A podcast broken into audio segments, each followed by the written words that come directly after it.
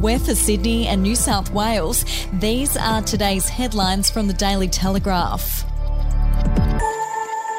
HSC students with a dislike for trig and calculus will now have a new option for maths class designed to give them real world knowledge on things such as calculating the costs of buying a car. New South Wales Education Minister Sarah Mitchell announced the new course for year 11 and 12 students yesterday, saying it would help children master things like percentages and interest rates. The course will feature no exams but will focus on projects students must complete, such as choosing a new car, calculating the cost of it, and the processes involved in making it roadworthy.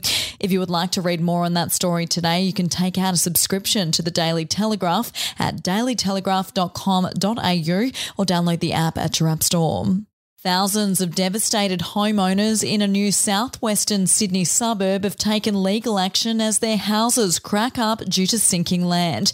The Daily Telegraph can reveal a Supreme Court class action has been filed on behalf of 3,500 owners at Spring Farm near Camden, seeking tens of millions of dollars in damages from the developers, the local council, and others.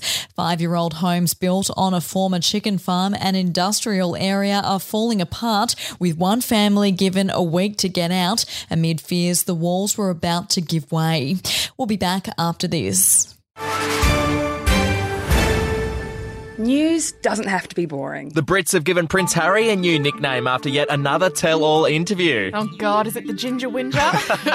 Let the team at news.com.au get you up to speed each day with their podcast, From the Newsroom. a couple were busted joining the Mile High Club. Well, I guess they can't fly Virgin anymore. Politics, sport, red carpets, royals. Get all the goss in just a few minutes. Follow From the Newsroom wherever you get your podcast from.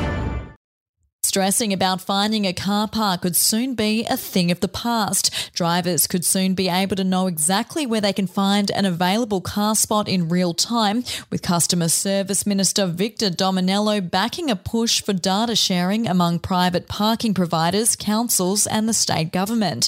Yesterday, Mr. Dominello told the Parking Summit that there is no excuse for not having a citywide platform showing real time availability. And in NRL, winger Cody Ramsey could soon be a shock switch to fullback and Billy Burns named to start as St George Illawarra coach Anthony Griffin desperately attempts to cover the unprecedented loss of 12 players.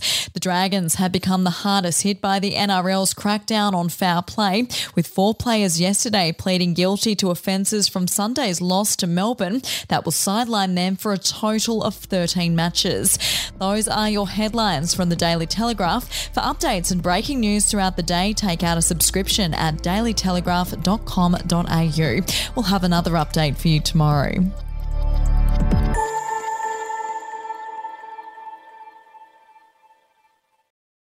Are you ready to get an inside look at crime from someone who has investigated some of Australia's worst crimes? It was like Aladdin's cave. The luminol found bloodied footprints and bloodied handprints on a wall, so it's Yeah. just like a horror movie. Former homicide detective Gary Jubelin sits down with cops, crims, addicts, victims, small time cheats, and big town lawyers as they tell their incredible stories. My house got raided. Next thing you know, I got bail refused. Next thing you know, I'm on a truck Yeah. to Parklea Prison. Listen I Catch Killers early and ad free on Crimex Plus on Apple Podcasts today or wherever you get your podcasts.